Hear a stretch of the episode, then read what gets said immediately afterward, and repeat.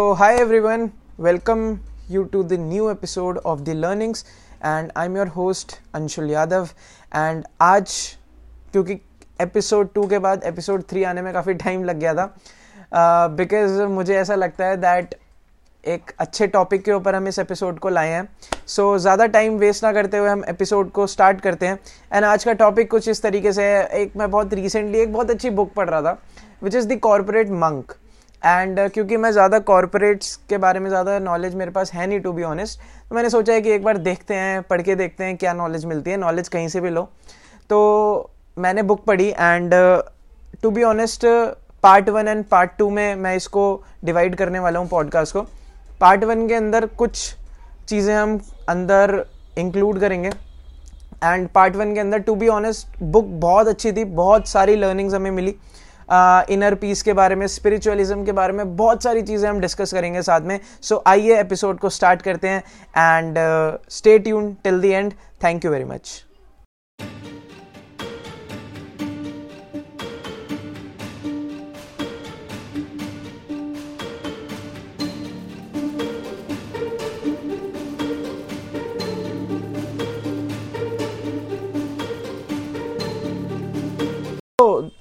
Book का नाम है the corporate monk and yes, this book is one of the favourites of many people.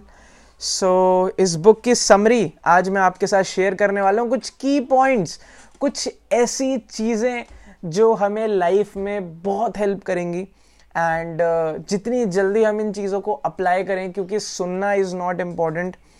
सुनते हम बहुत सारी चीज़ें हैं बट एक्चुअल में लाइफ में अफेक्ट वही चीज़ें डालती हैं जिसके टुवर्ड्स हम एक्शंस लेते हैं।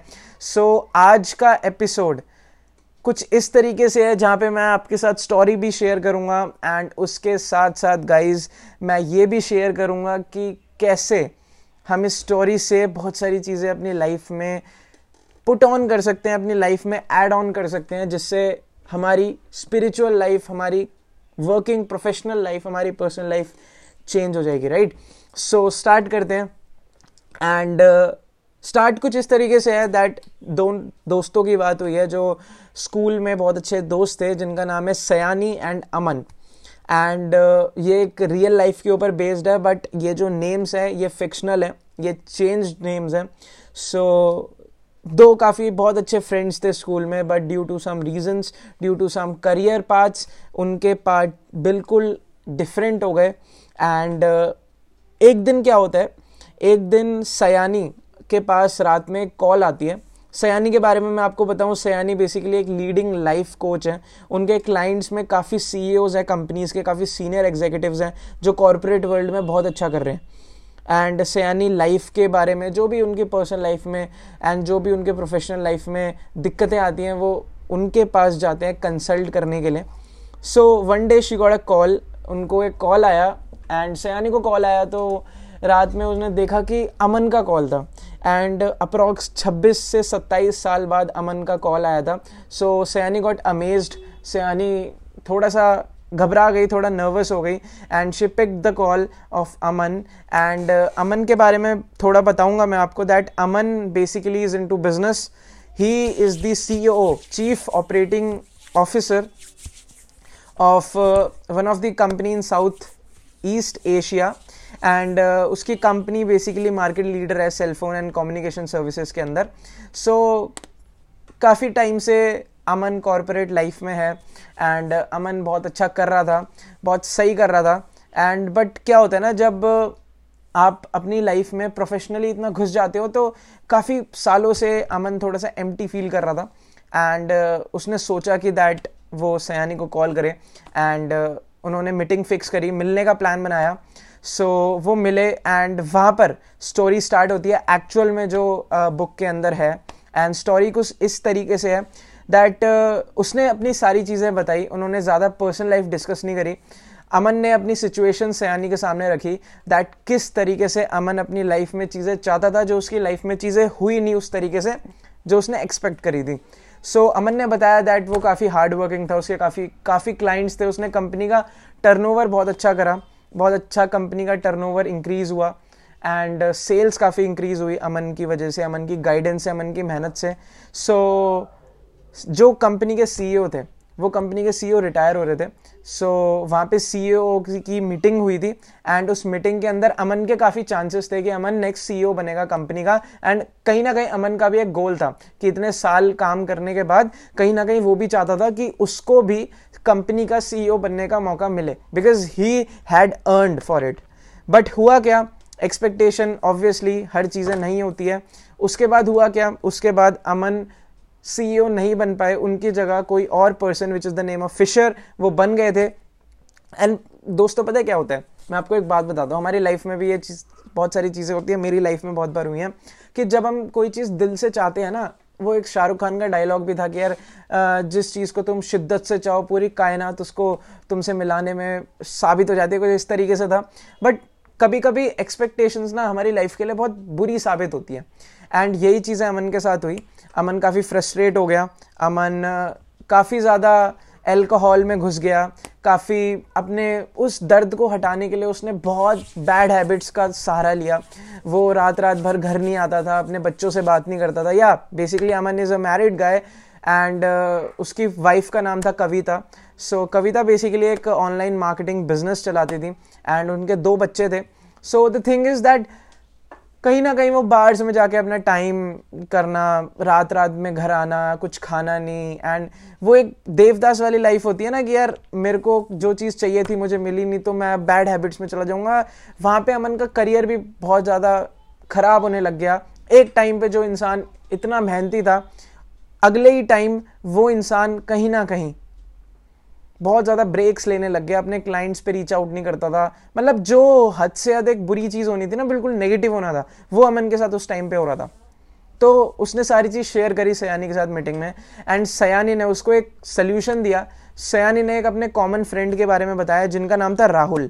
यस, राहुल बेसिकली एक बहुत सक्सेसफुल बिजनेसमैन थे, सीईओ थे, वो एक one of the Fortune 500 company के एंड स्पिरिचुअली काफ़ी इंटेलिजेंट पर्सन थे। सो सयानी ने राहुल के बारे में अमन को बताया and they have fixed a meeting and Aman उस टाइम राहुल के पास गए। एक दूसरे को थोड़ा बहुत बातों बातों में वो जान गए, बिकॉज बिजनेस टर्म्स में वो काफ़ी कनेक्ट हुए थे, काफ़ी बिजनेस मीटिंग्स के अंदर वो आते थे। सो वहाँ पर उनका थोड़ा बहुत बॉन्ड ऑलरेडी बन चुका था, उन्होंने दोबारा कनेक्ट करा एंड वहाँ पर क्योंकि राहुल एक बहुत इंटेलिजेंट पर्सन था तो राहुल ने क्या करा, basically both mens are above 40s above 50s, age की बात नहीं कर रहा but just for your knowledge that काफ़ी एल्डर इन द सेंस काफ़ी मैच्योर पर्सन थे। सो वहाँ पे राहुल ने बहुत अच्छे से अमन की सारी बातें सुनी, उसको मोटिवेट करा कि वो और अपनी इनर बातें शेयर करे, जो भी उसके दिल में चल रहा है, जो भी दर्द है, जो भी दुख है। राहुल ने सारी चीज़ सुनी, अमन ने सारी चीज़ शेयर करी उसके साथ एंड उसके बाद हुआ क्या, राहुल ने बताया कि मेरे एक गुरु हैं जिन्होंने मेरे को इस डेस्टिनेशन पे ले गए। मैं आज जो भी अपनी लाइफ में हूँ spiritually, not only professional life wise, कि जो भी मैं अपनी लाइफ में हैप्पी हूँ, मैं जो भी अपनी लाइफ में कर रहा हूँ, एक इंसान की वजह से which is his guru and उनकी बात हम आगे करेंगे। एंड उन्होंने बोला कि वो आपकी हेल्प कर सकते हैं बट वो आपकी हेल्प तभी करेंगे जब आप 7 ब्रिजेस को क्रॉस करोगे। यस, 7 ऐसे ब्रिजेस जो मैं आपके साथ भी आगे शेयर करने वाला हूँ and one of the best part इस बुक का वो 7 ब्रिजेस ही हैं। अगर किसी ने वो चीज़ समझ ली तो मेरे को नहीं लगता कि उस इंसान के पास चाहे कितने भी दुख हैं वो फिर भी खुश रहेगा, वो फिर भी उसका इनर पीस बिल्कुल टॉप लेवल पर रहेगा। सो वो 7 ब्रिजेस के बारे में हम डिस्कस करेंगे। इस एक थोड़ी सी सैड बात है कि दैट इस एपिसोड के अंदर, इस पार्ट के अंदर हम सिर्फ 3 ब्रिजेस के बारे में बात करेंगे which is very important and बाकी ब्रिजेस हम नेक्स्ट पार्ट के अंदर कवर करेंगे।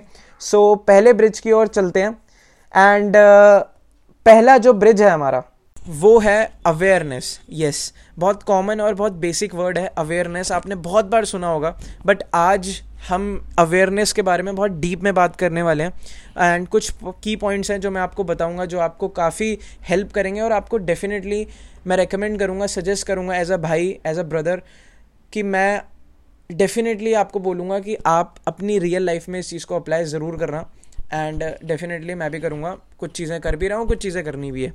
सो आगे चलते हैं। अवेयरनेस के बारे में देखो ये है दैट पहली चीज़ तो देखो आपको अवेयर रहना पड़ेगा अपने बारे में, सेल्फ अवेयरनेस जिसको हम कहते हैं।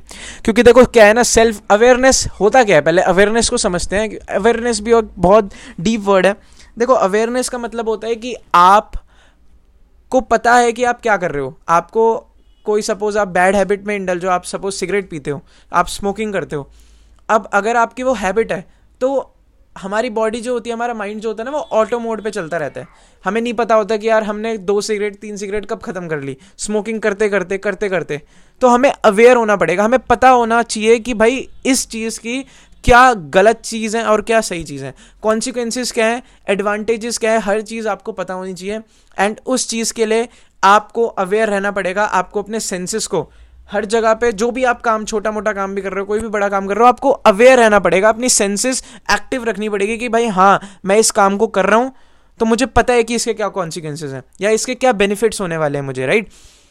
अब देखो दूसरी बात मैं आपको ये बोलूँगा दैट अवेयरनेस के अंदर एक चीज़ आती है कि यहाँ पर ना एक अवेयर पर्सन कौन है। यहाँ पे अवेयर मैं सिर्फ प्रोफेशनली बात नहीं कर रहा, मैं स्पिरिचुअल पर्सन की भी बात कर रहा हूँ कि एक स्पिरिचुअल इंसान कौन है जिसको पता है कि अगर वो कोई चीज़ अचीव करेगा तो उसके पीछे का पर्पस क्या है, वो स्ट्रॉन्ग पर्पस है भी या नहीं। अब सपोज एक एग्जांपल लेते हैं, मान लो कोई बंदा है जिसका कोई पर्पस नहीं है, अब वो नौकरी कर रहा है, सपोज वो नौकरी कर रहा है, उसको 20,000 रुपये तनख्वाह मिल रही है, वो खुश है कि भाई 20,000 रुपये तनख्वाह मिल रही है, उसका कोई स्ट्रॉन्ग पर्पस नहीं है यार, उसको नहीं पता 20,000 रुपये से करना क्या है, उसको सिर्फ ये पता है कि हाँ भाई मेरे को मेरा घर पानी दाना पानी चल रहा है, मेरा घर बार चल रहा है, मैं अच्छा आ रहा जा रहा हूँ, बस बहुत है, बहुत देना, राइट। सो मुझे ऐसा लगता है कि कहीं ना कहीं एक पर्पस होना इंपॉर्टेंट है। आप कोई भी काम करने जा रहे हो, देखो टाइम बहुत कीमती है, एफर्ट्स बहुत कीमती हैं, आप जहाँ पे भी लगा रहे हो आपको पता होना चाहिए कि आपका स्ट्रॉन्ग पर्पस क्या है। ज़रूरी नहीं है कि स्ट्रॉन्ग पर्पस सिर्फ मनी से रिलेटेड हो, एंड मुझे ऐसा लगता है कि स्ट्रॉन्ग पर्पस कभी भी मनी से रिलेटेड होना भी नहीं चाहिए, वो होना चाहिए to change something in the world. Yes, बहुत डीप बात है, मैं आपको शायद ये मजाक लगेगा बहुत लोगों को, but this is the reality that कहीं ना कहीं, एक एग्जांपल देता हूँ आपको स्ट्रॉन्ग पर्पस का, विच इज़ चैरिटी। आप एक बात देखो कि काफ़ी लोग जो चैरिटी करते हैं, ज़रूरी नहीं करोड़ों करोड़ों की, अगर कोई इंसान 10 रुपये भी किसी को दे रहा है, अगर खाने की चीज़ भी किसी को दे रहा है, तो हम एक चीज़ देखो, अपना टाइम भी दे रहे हैं उस इंसान को, मनी भी दे रहे हैं, एंड हमें रिटर्न में हमें पता है कुछ नहीं मिलने वाला, बट स्टिल हम वो चीज़ बहुत प्यार से करते हैं, हमें बहुत इनर हैप्पीनेस होती है। क्यों? क्योंकि हमें पता है कि उसके पीछे का हमारा पर्पस जो है वो फुलफिल हो रहा है, राइट। तो पहली चीज़ तो अवेयर बनने के लिए आपको जो भी काम कर रहे हो, अवेयर का एक बहुत इंपॉर्टेंट पॉइंट है कि आपको पता होना चाहिए कि आप उस चीज़ के पीछे का पर्पस क्या है। मैंने आपको बताया कॉन्सिक्वेंसेस, बेनिफिट्स पता होने चाहिए, राइट। दूसरी चीज़ देखो, अवेयरनेस मुझे ऐसा लगता है कि एक वो इंसान अवेयर है जिसको पता है कि यार अगर वो कोई भी काम कर रहा है ना, दिल से कोई भी काम कर रहा है, एक्सपेक्टेशन नहीं कि भाई मुझे रिटर्न में क्या मिलेगा, वो कोई भी काम कर रहा है वो ये सोच के कर रहा है यार कि सामने वाला पर्सन भी हमारा ही पार्ट है। अगर मैं हूँ तो मैं ये सोच कर पॉडकास्ट बनाऊँ कि यार मैं, आप चाहे कितने भी लोग सुन रहे हो इस पॉडकास्ट को, वो आप मेरा ही पार्ट हो, बात खत्म। एक बहुत अच्छी लाइन मैंने पढ़ी थी कि अगर 1 कैंडल से 1000 कैंडल जलती हैं तो उस 1 कैंडल का कुछ नहीं बिगड़ता, अगर वो 1000 और कैंडल को जला के रोशनी कर रही है। Same goes with knowledge, same goes with happiness, same goes with the definition of aware person, कि एक अवेयर पर्सन वही है जो दूसरे लोगों को भी ये समझे कि वो भी मेरी लाइफ का पार्ट है। I am a part of the universe, नहीं I am the universe, right. कोई इंडिविजुअलिटी नहीं है। बहुत आपने सुना होगा, आप कन्फ्यूजन में मैं भी रहता था पहले कि यार मैं एक इंडिविजुअल पर्सन हूँ, ये मेरे बारे में नहीं जानता, but we all are humans यार, हम सब के इमोशंस सेम है। हाँ ठीक है, सबकी लाइफ के गोल्स अलग हैं, सबके लाइफ के सर्कमस्टांसेस अलग हैं, सबके लाइफ की सिचुएशंस, गलतियाँ, प्रॉब्लम्स, हर चीज़ डिफरेंट है यार, but at the end we all are humans. हम सब के पास वही सेम चीज़ है जो एक दूसरे इंसान के पास है। तो एक समझने वाली बात है कि हम कहीं ना कहीं दूसरे लोगों का पार्ट है और दूसरे लोग हमारा पार्ट है।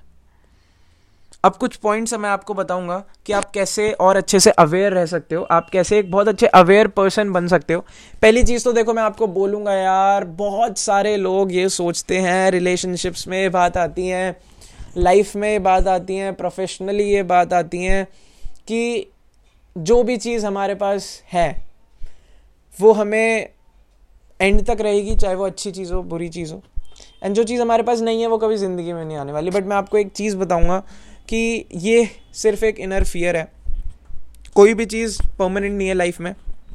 आप कुछ भी देख लो, आपकी बॉडी खुद परमानेंट नहीं है, आपका माइंड परमानेंट नहीं है, थॉट्स परमानेंट नहीं है, कोई भी चीज़ परमानेंट नहीं है, एवरीथिंग इज़ इम्परमानेंट, चाहे वो अच्छी चीज़ हो चाहे वो बुरी चीज़ हो, but this is the reality.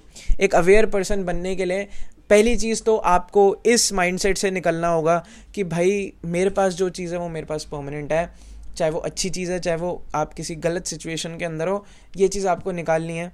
क्योंकि अवेयर पर्सन बनने के लिए you need to know the consequences, you need to know the benefits and consequences, एक strong purpose, मैंने आपको बताया भी, एक strong purpose होने के लिए guys आपको पता होना चाहिए कि कोई भी चीज़ permanent नहीं है, पैसा जा रहा है आएगा, नहीं है तो आएगा, है तो जाएगा, everything is impermanent। दूसरी चीज़ आपको एक aware person जो होता है ना, मैं आपको एक बात बताऊँगा, एक अवेयर पर्सन ना कभी भी फ्यूचर के बारे में नहीं सोचता, अननोन फ्यूचर क्या होने वाला है, वो कभी भी पास्ट में नहीं जाता कि मेरे साथ क्या इंसल्ट हुई, मेरे बारे में किसने क्या बोला, अगर मेरे को प्राइज़ मिला तो वो क्या खुशी थी, नहीं, हार्ट ब्रेक हुआ, कुछ भी हुआ, लड़ाई हुई, झगड़ा हुआ, कुछ भी हुआ, वो कभी भी नहीं सोचता, बिकॉज नोबडी नोज़ कि फ्यूचर में क्या होने वाला है, नोबडी केयर्स कि पास्ट में क्या हुआ है, बिकॉज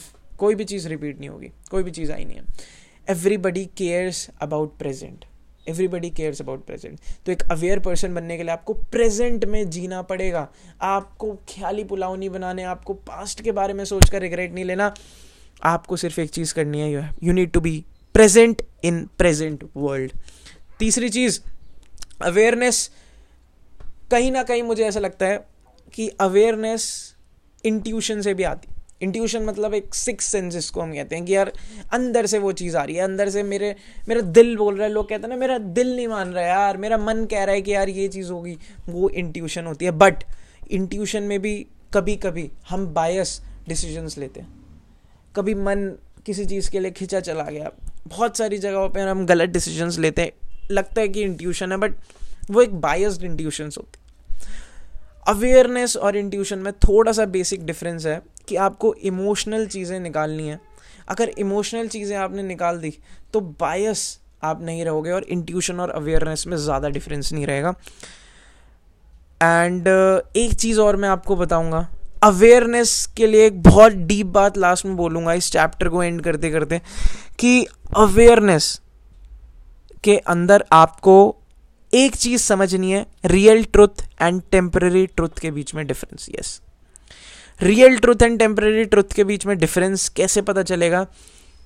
रियल ट्रुथ एक वो ट्रुथ है जो किसी भी सर्कमस्टांस, किसी भी चीज़ की वजह से चेंज नहीं होगा, एंड टेम्पररी ट्रुथ वो है जो सर्कमस्टांसेस से चेंज हो जाएगा।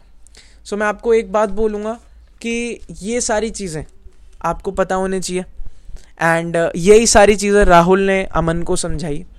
Back to the story, after understanding, after listening to all this, Aman काफ़ी फ्रस्ट्रेट हो गया, क्योंकि क्या होता है ना, अगर हमें कोई भी चीज़ हमारे दिमाग में 26-27 साल से बैठी हुई है, बचपन से बैठी हुई है, बड़े हो चुके हैं हम उस चीज़ को सुनते सुनते, प्रैक्टिकल लाइफ अगर हम जी रहे और कोई हमें बोले कि भाई स्पिरिचुअल लाइफ जी, स्पिरिचुअलिटी तेरी लाइफ में हेल्प करेगी, पर्सनल लाइफ प्रोफेशनल लाइफ में स्पिरिचुअलिटी हेल्प करेगी, तो हम नहीं मानते कि यार ये चीज़ कैसे हो जाएगी। बिकॉज अगर कोई इंसान अपने प्रिंसिपल्स पे चल रहा है और आप सडनली बोल दो कि तुझे अगर अपनी लाइफ में सक्सेस चाहिए तो तुझे प्रिंसिपल्स को चेंज करना होगा, वो कभी भी नहीं मानेगा। सेम चीज़ अमन ने करी, अमन ने नहीं मानी राहुल की बात, एंड लास्ट में जाके अमन काफ़ी फ्रस्ट्रेट हो गया।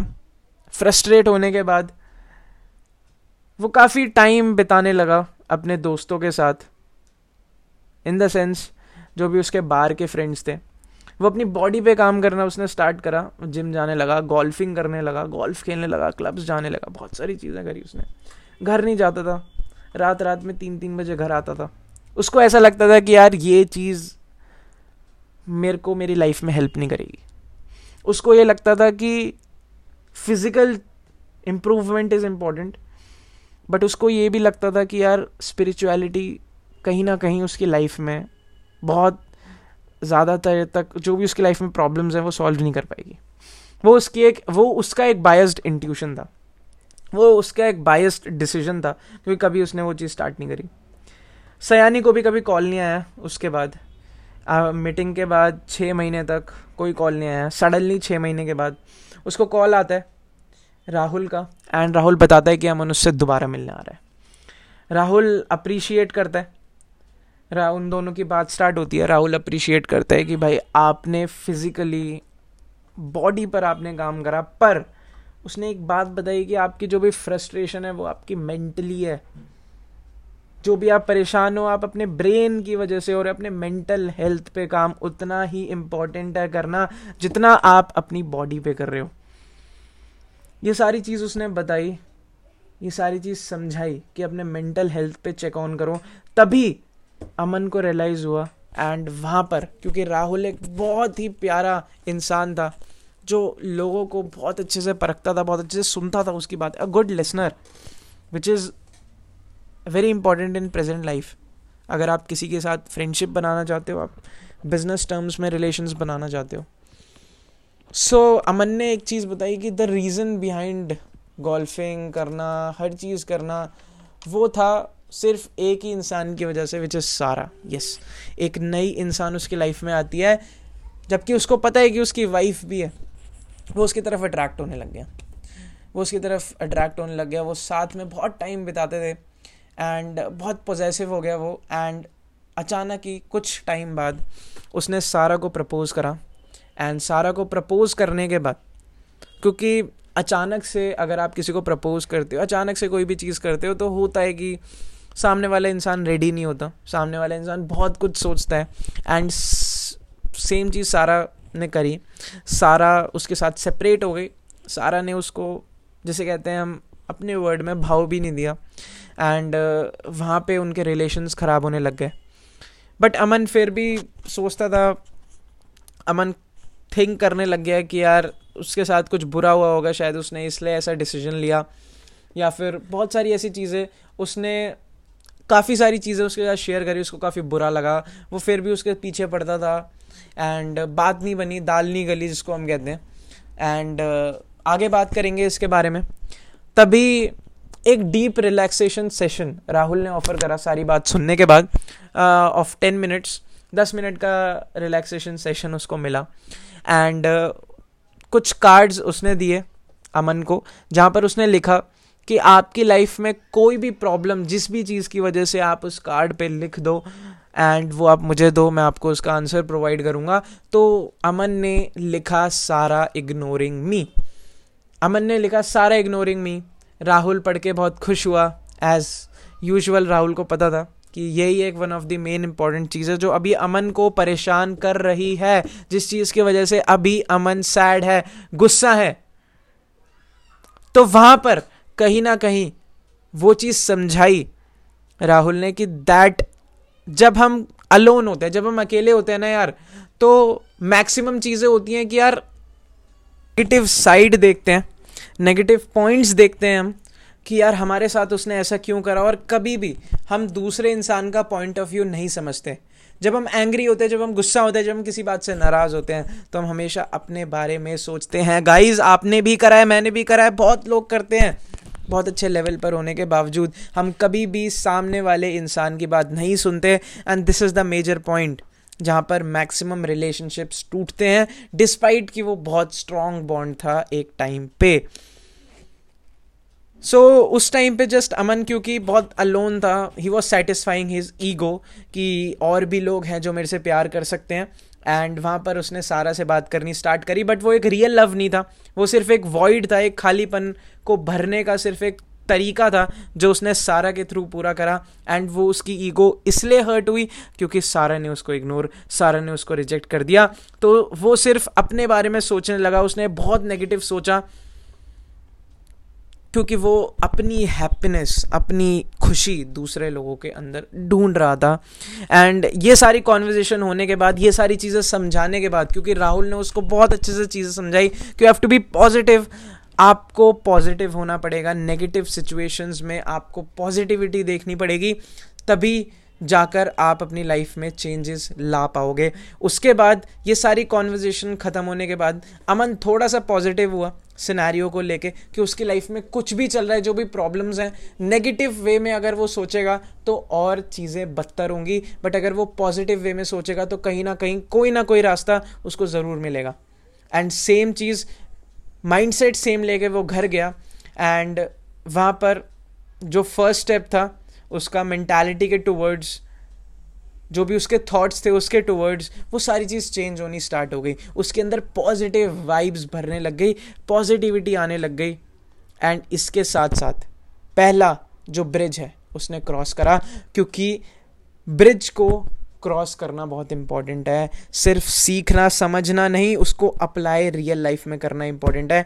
हमने अवेयरनेस के बारे में सुना, अब हम सेकंड चैप्टर पर पढ़ते हैं, सेकंड ब्रिज पर बढ़ते हैं, which is activity. So start करते हैं ऑब्जेक्टिविटी, सेकंड ब्रिज को। 2 हफ्ते बाद अमन एंड राहुल दोनों मिले एंड दोनों ने बात करी एंड राहुल ने उसको सेकंड ब्रिज को कैसे क्रॉस करना है, सेकंड ब्रिज को कैसे समझना है, वो सारी चीज़ें राहुल ने स्टार्ट करी समझानी। सो उसका एक बहुत one of the major key point है जो मैं आपके साथ शेयर करूँगा डेफिनेटली, एंड वो ये है दैट आपको एंड हमें अपनी लाइफ में, इवन एक इंडिविजुअल पर्सन को अपनी लाइफ के अंदर रिस्पॉन्सिबल होना पड़ेगा। जो भी उसकी ज़िंदगी में चल रहा है, चाहे वो बुरा चल रहा है, चाहे वो अच्छा चल रहा है, चाहे वो कुछ भी है, जिस भी स्टेज पर हो आप अपनी ज़िंदगी में, आपको रिस्पॉन्सिबल होना पड़ेगा। बिकॉज़ चाहे हम किसी भी एग्जाम्पल लेते हैं, सपोज़ किसी भी चीज़ की हम बात करें, रिलेशनशिप की बात करें, या फिर किसी भी जगह जहाँ पर हमारी किसी से बात होती है, चाहे वो कॉरल होगी, चाहे हमारा किसी से झगड़ा हुआ, कोई कॉन्फ्लिक्ट है, हमेशा मैक्सिमम लोग इवन मैक्सिमम टाइम्स पे रिएक्ट करते हैं। Yes, we don't respond to the things, हम रिएक्ट करते हैं चीज़ों पे जो भी हमारे सामने होती है सिचुएशंस के अकॉर्डिंग। तो पहली चीज़, अगर आपको रिस्पॉन्सिबल बनना है तो आपको एक्सक्यूज़ेस को साइड में करना पड़ेगा, दैट हम जो भी अपनी ज़िंदगी में कर रहे हैं, अगर हम टोटल उस चीज़ की रिस्पॉन्सिबिलिटी ले रहे हैं, अगर हम लाइफ की रिस्पॉन्सिबिलिटी ले रहे हैं, so we have to be responsible कि एक्सक्यूज़ेस फिर हम उसमें ना डालें कि यार ऐसा हो गया इस चीज़ की वजह से।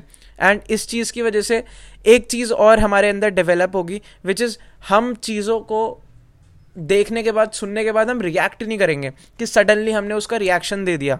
हम हमेशा रिस्पॉन्ड करेंगे सोचने के, समझने के बाद कि भाई इससे हमारे ऊपर क्या बुरा होगा, अफेक्ट क्या होगा, हर चीज़ कैलकुलेशंस करने के बाद एंड हर चीज़ समझने के बाद हम रिस्पॉन्ड करेंगे, राइट। एक एग्जांपल लेते हैं, सपोज़ आपने अपनी लाइफ की रिस्पॉन्सिबिलिटी ली, तो आपको पता होगा कि अगर आपके सामने कोई सिचुएशन है तो आप अगर उसमें पॉजिटिव देख रहे हो तो थिंग्स भी टर्नड अप होंगी पॉजिटिव में ही, राइट। अगर आप नेगेटिव देख रहे हो तो ऑब्वियसली नेगेटिव टर्नड अप होंगी। द थिंग इज़ दैट यहाँ पे ऑथर का जो मेन कोर है, जो राहुल अमन को समझाना चाहता है, वो ये है दैट आपको पहली चीज़ तो अपनी लाइफ में रिस्पॉन्सिबिलिटी लेनी है अपनी ज़िंदगी में जो भी हो रहा है उस चीज़ के लिए। एंड सेकेंड जो राहुल समझाना चाह रहा है is to be less reactive and more responsive. आपको चीज़ों को देखने के बाद रिएक्ट नहीं करना सडनली, आपको रिस्पॉन्ड करना है चीज़ों को समझने के बाद। थर्ड थिंग, मैं आपको कुछ फैक्टर्स बताने वाला हूँ जो बीच में आता है जब हम रिस्पॉन्सिबिलिटी लेते हैं। हर इंसान चाहता है अपनी लाइफ में कि वो रिस्पॉन्सिबिलिटी ले, बट बहुत कम लोग ले पाते हैं बिकॉज ऑफ वन वर्ड जिसको हम कहते हैं EGO। यस, गो के आगे E लगता है, which is ego. And ego भी 2 तरीके की होती है, एक होती है डेवलप्ड ईगो, एक होती है अनडेवलप्ड ईगो, जिसको हम बिग ईगो कहते हैं। डेवलप्ड ईगो वाला वो इंसान होता है जो मेच्योर होता है, जो किसी भी कॉन्फ्लिक्ट के अंदर सल्यूशंस को ढूंढता है, ना कि सिर्फ अपने अपने बारे में सोचना, बिकॉज ईगो का मतलब होता है मैं, राइट। एक अनडेवलप्ड पर्सन क्या होता है जो सिर्फ ये सोचता है कि यार मेरे साथ ऐसा क्यों हो गया, मेरे को बुरा क्यों लगा, वो सिर्फ अपने बारे में सोचता है, सोलो राइड करता है वो हमेशा। उसको लगता है कि मैं सही हूँ, अगर मेरे साथ गलत हुआ है तो इसका मतलब ये इंसान गलत है, मैं सही हूँ हमेशा। उसको अपनी नज़रों में वो बादशाह दिखता है, उसकी कभी भी गलती नहीं होती। वो होती है एक ईगोइस्टिक पर्सन जो एक अनडेवलप्ड ईगो लेके बैठा हुआ है, और वो इंसान कभी भी अपनी ज़िंदगी के अंदर रिस्पॉन्सिबिलिटी नहीं ले सकता, क्योंकि इसको हम कहते हैं एक इमेच्योर माइंड। अब अगर आपको एक अच्छी रिस्पॉन्सिबिलिटी अपनी लाइफ में लेनी है, आपको डेवलप्ड ईगो बनानी है, तो मैं कुछ पॉइंट्स आपको बताने वाला हूँ, काफ़ी हेल्प करेंगे। पहली चीज़, you have to be grateful. आपने बहुत बार सुना होगा, काफ़ी बड़े बड़े इंस्पिरेशनल लोग भी कहते हैं, जिनसे हम इंस्पिरेशंस लेते हैं, काफ़ी एंटरप्रेन्योर्स भी बोलते हैं that you have to practise gratitude. जब भी आप सुबह उठते हो, आप कोई भी काम कर रहे हो, अगर आप किसी भी जगह, अगर आपको लॉस भी हुआ है ना यार, अगर आपको लग रहा है कि यार मुझे मेरे साथ ये क्यों हुआ, तो उसमें अच्छा देखो, उसमें पॉजिटिव देखो। ये ऑथर हमारे साथ कन्वे करना चाह रहे हैं बात कि हमेशा पॉजिटिव चीज़ें देखो। आप देखो कि दैट एटलीस्ट आपके पास अभी भी क्या क्या बचा हुआ है, उस चीज़ के लिए आप ग्रेटफुल रहो, उस चीज़ के लिए आप गॉड को थैंकफुल रहो, गॉड को थैंक यू बोलो। जो भी आपके आसपास के लोग हैं, कितनी अच्छी बात है कि ऐसे लोग आपकी सराउंडिंग में हैं, आप उसके लिए ग्रेटफुल हो जाओ। सेकंड चीज़, आप जर्नल मेंटेन करो, आप डायरी राइटिंग जिसको हम कहते हैं, डेली बेसिस पे आपके साथ क्या अच्छा हुआ है, क्या बुरा हुआ है, क्या चीज़ आप चेंज कर सकते हो, किस चीज़ पे आपने रिएक्ट करा, किस चीज़ पे आपने रिस्पॉन्ड करा, ये चीज़ें आप लिखो। ये चीज़ों का आप एक डेटा बनाओ, आपके पास एक ट्रैक रिकॉर्ड होना चाहिए इस चीज़ का कि भाई मैंने अपनी ज़िंदगी के अंदर अभी तक क्या क्या गलत करा है, मैंने आज क्या सही करा, आज मैंने क्या गलत करा, क्या चीज़ें थी जो आप चेंज कर सकते थे। ये सारी चीज़ें आपको लिखनी बहुत ज़रूरी है। उसके बाद ये सारी चीज़ अमन के साथ शेयर हुई, राहुल ने शेयर करी, एंड उसके बाद अमन ने मीटिंग से अलविदा बोला, मीटिंग ख़त्म हुई। एंड इस टाइम पे अमन थोड़ा सा क्लियर था क्योंकि बहुत सारी चीज़ें उसको समझ आई, थोड़ा बहुत उसने सेशंस लिए थे, थोड़ी बहुत चीज़ें उसने पहले भी समझ रखी थी, उसके माइंड में पहला ब्रिज ऑलरेडी क्रॉस हो चुका था, पॉजिटिव था वो थोड़ा सा, तो यहाँ पे और उसका ब्रेन क्लियर हुआ। एंड कहीं ना कहीं वो पॉजिटिव चीज़ें उसने अप्लाई करी लाइफ में, जैसे मैंने आपको बताया एक्शंस बहुत इंपॉर्टेंट है, उसने अप्लाई करी चीज़ें। एंड कुछ दिनों के बाद उसकी वर्किंग लाइफ में चेंज दिखा। जो CEO था फिशर, जिसकी वजह से पूरा सिनेरियो, जिसकी वजह से वन ऑफ द क्रक्स है इस बुक का कि इस पॉइंट की वजह से अमन डिस्टर्ब हुआ था अपनी ज़िंदगी के अंदर, एंड जिसकी वजह से 7 ब्रिजेस एंड ये पूरी बुक रिटर्न हुई। सो कहीं ना कहीं वो CEO भी रिटायर होने वाला था, एंड अमन के बिहेवियर को देखकर, अमन की पॉजिटिविटी को देखकर वो CEO काफ़ी इम्प्रेस हुआ। एंड उसको लगा कि दैट ये ऑपोजिट, ये जो पुराना वाला अमन है इसके बिल्कुल ऑपोजिट है, उसने अपनी ज़िंदगी में इतना कुछ इम्प्रूव करा है, apart from the working life, inner self के अंदर उसने बहुत कुछ इम्प्रूव करा है। एंड उसने काफ़ी अप्रिशिएट करा, अमन ने काफ़ी लोगों को अप्रिशिएट करा। जो चीज़ मैंने आपको बताई कि be grateful for the people जिनके आप अराउंड हो, एंड पॉजिटिव, हमेशा दूसरे इंसान की रिस्पेक्ट करो, उसके इमोशंस की रिस्पेक्ट करो, दूसरे इंसान के बारे में सोचो यार, अदर्स पॉइंट ऑफ व्यू भी रखो। एंड अमन ने सेम चीज़ करी जिसकी वजह से उसकी सेल्स इंक्रीज़ हुई, उसका टर्नओवर इंक्रीज़ हुआ, क्लाइंट के साथ उसका रिलेशनशिप इंक्रीज़ हुआ, एंड कहीं ना कहीं उसके थॉट्स, उसके मेंटल लेवल्स, उसका इनर पीस इंक्रीज़ हुआ, जिसकी वजह से उसने दूसरा ब्रिज भी क्रॉस करा, उसके लाइफ में चेंजेस आए, उसने अपनी मेंटालिटी, अपने थॉट्स को चेंज करा, नेगेटिव से पॉजिटिव गया, चीज़ों को उसने छोड़ा, एंड चीज़ों को जो सीखी थी उसने उसको अप्लाई करना स्टार्ट करा। इसी के साथ हमारा सेकंड ब्रिज भी क्रॉस होता है। अब हम स्ट्रेट फॉरवर्ड थर्ड ब्रिज पे चलते हैं, एंड थर्ड ब्रिज का नाम है equanimity. So equanimity is the third bridge, जो राहुल ने समझाया अमन को कि किस तरीके से इक्वानिमिटी वर्क करती है। बेसिकली हम पहले इक्वानिमिटी का मीनिंग जानेंगे, that what is equanimity. Equanimity is basically being calm and relaxed in tough situations. Yes, हमने ऑब्जेक्टिविटी को समझा, हमने इक्वानिमिटी को अब हम समझेंगे, that equanimity is basically be calm. अगर कोई भी लाइफ में कॉन्फ्लिक्ट होता है, कोई भी लाइफ में टफ सिचुएशन आती है, हमने सीखा था पहले कि don't react, respond after understanding the consequences and understanding the benefits behind that after that.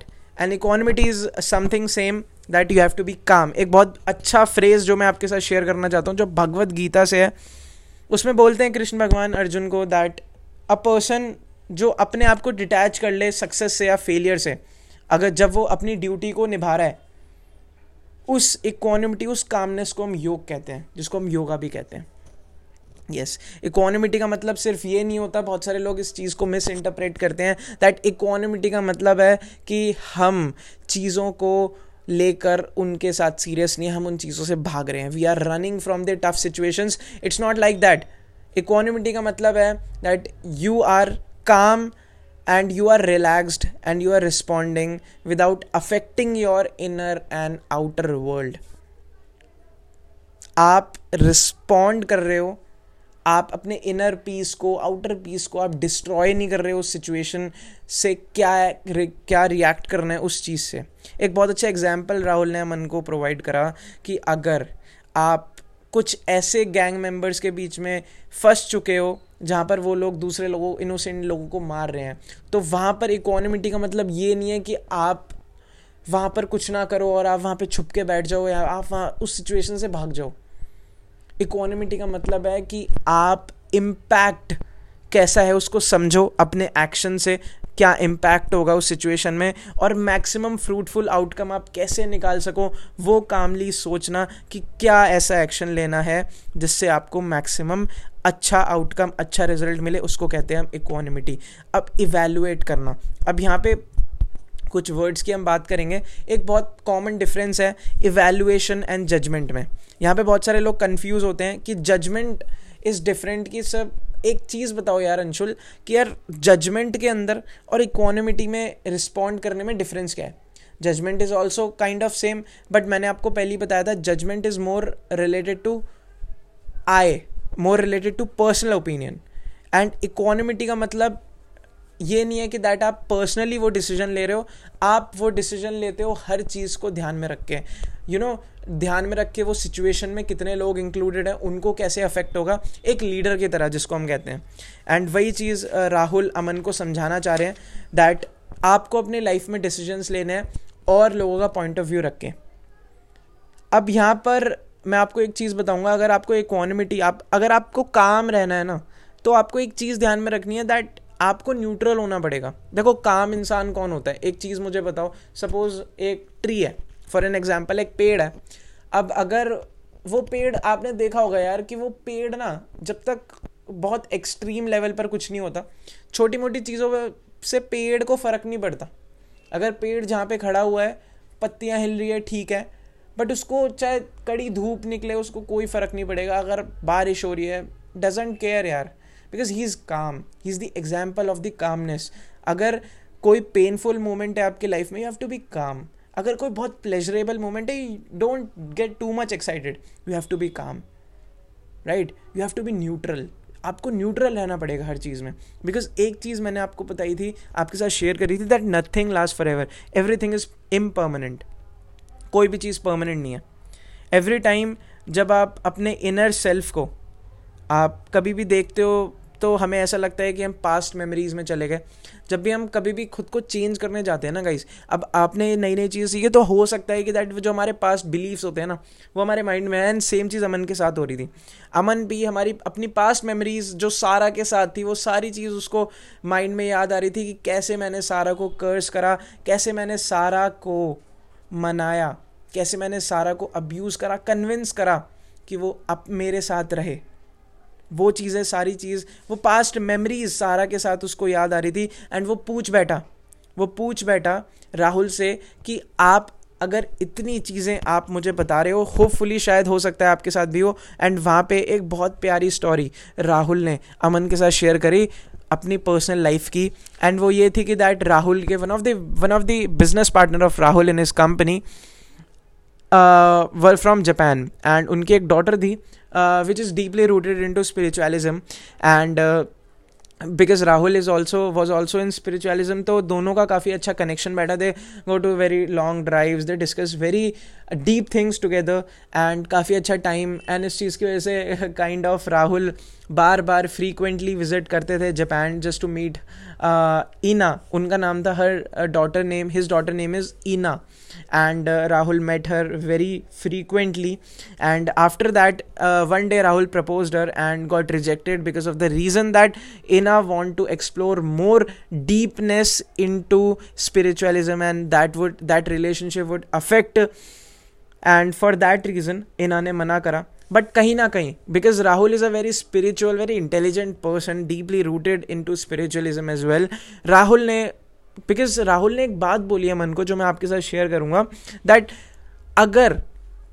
अगर आप किसी भी सामने वाले पर्सन से दिल से प्यार करते हो तो you have to respect their decisions as well. जो मैंने बताया आपको कि you don't have to just take decisions according to you, you have to take decisions to the according to the other people as well, सिर्फ अपने बारे में मत सोचो।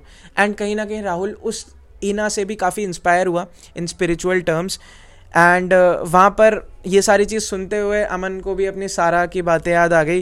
एंड क्रक्स निकला इस स्टोरी का that we have to accept every decision of the person which they have taken if we love them. अगर हम उनसे प्यार करते हैं। एंड इसी नोट पर थर्ड ब्रिज हमारा कंप्लीट हुआ, जो राहुल ने अमन को समझाया, बट स्टोरी कंटिन्यू है, डोंट वरी, कहीं नहीं जा रहे हम। सो जैसी मीटिंग ख़त्म हुई, अगले दिन इवनिंग में राहुल अमन काफ़ी लेट हो गए थे।